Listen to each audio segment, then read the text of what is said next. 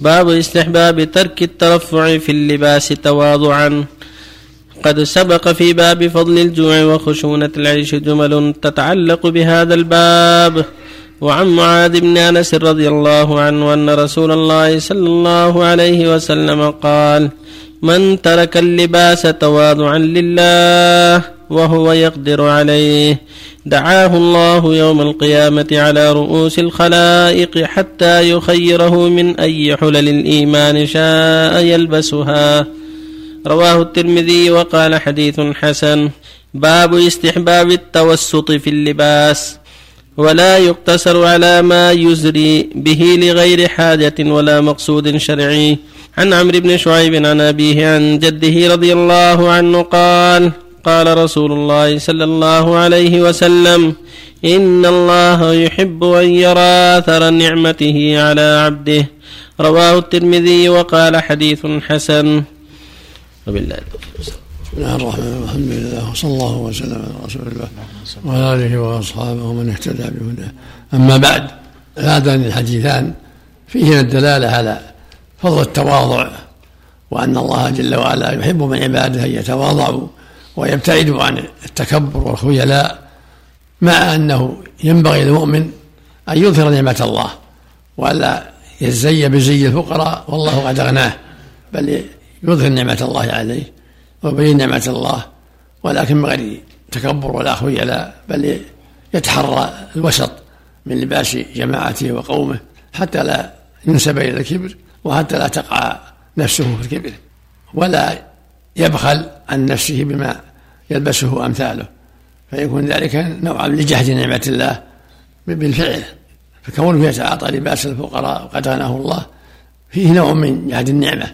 ولكن إذا فعل ذلك بعض الأحيان تواضعا من باب كسر النفس ومن باب التواضع لله عز وجل فهذا أمر حسن مطلوب. وبهذا تجتمع الأخبار وتجتمع الأحاديث عن النبي عليه الصلاة والسلام. فالتواضع يدخل في اللباس وغير اللباس. وإظهار نعمة الله أمر مطلوب في ملبسه ومأكله ومشربه. فإذا أعطاه الله النعمة فالله يحب إظهار النعمة. على عبده في ملبسه ومأكله ومركبه وغير ذلك. وفق الله جميعا نعم. أحسن الله إليك يا شيخ. صحة حديث عمرو بن شعيب. إن الله يحب أن يرى أثر نعمته على الذي يظهر لنا لا بأس به. نعم. ما رجعت قريبا لكن الذي في نفسي أنه لا بأس به. نعم. المعنى صوفي يا شيخ بارك الله فيك. نعم. المعنى صوفي. لا مو بصوفي تصوف غيره تصوف ناس يتعبدون على جهالة. نعم. أما الذي يتعبد على علم فهو تصوف. هذا من باب نعم، إظهار, يعني. نعمة الله على عبده في ملبسه وأكله وأشربه حتى لا يزي بزي الفقراء وقد غناه الله. نعم. ولكن إذا كسر نفسه بعض الأحيان بلباس خاص لا بأس. الله إليك يا شيخ رجل في رمضان.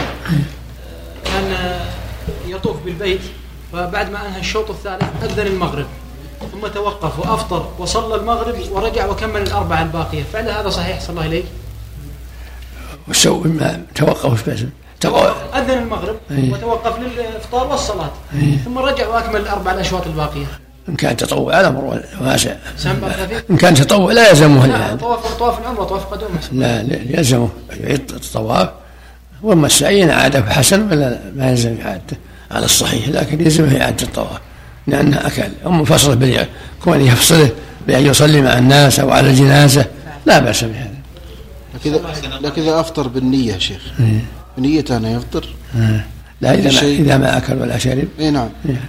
محل لا يفوته الأجر يعني. محل نظر. محل نظر. محل نظر. لأن نية إبطال الصلاة يبطلها. وهو بيت صلاة فالأقرب الله إنه يشبه ذلك إذا أراد إبطاله. إذا نوى إبطاله. نعم. لكن أحكام تعارضت الشيخ. إيه؟ الصلاة والإفطار. المقصود أن حتى لو لو يتعارض فطر وصوم ليس له أن يفطر في الفريضة. حتى يكمل الصوم بغروب الشمس. نعم.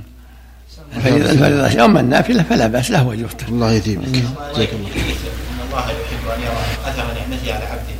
وش ضابط يعني ظهور أثر النعمة على العبد يعني؟ فيما أكله وفيما شربه ما يتزي يبزي الفقراء. نوع بخل وجحد. نعم. يعني الآن إذا أصبح دخل تاجر أصبح دخله 10 مليون ولا الموظف دخله 10000 المقصود يأكل ويشرب ويلبس زي أمثاله من الأغنياء. حتى لا يجهل نعمة الله. نعم. أحسن الله عليك يا شيخ. في الرمي آه، إذا توكل إذا رمى- جمع الإنسان يومين. نعم.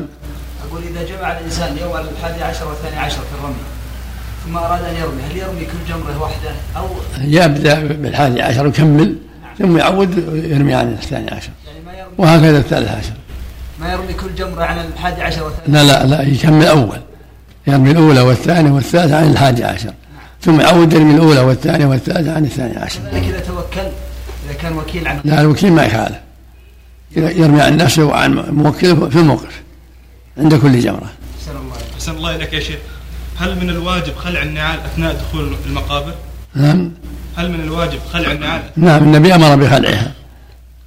إلا من حاجة أما ش- شدة الشمس ولا شوك والحاجة تدعو إلى آه، المرور وإلا فليخلعها النبي قال يا صاحب السبتين أخلع السبتين. السبتين يعني النعلين. الله يوفق الله. يوفق الجميع. بالجنة.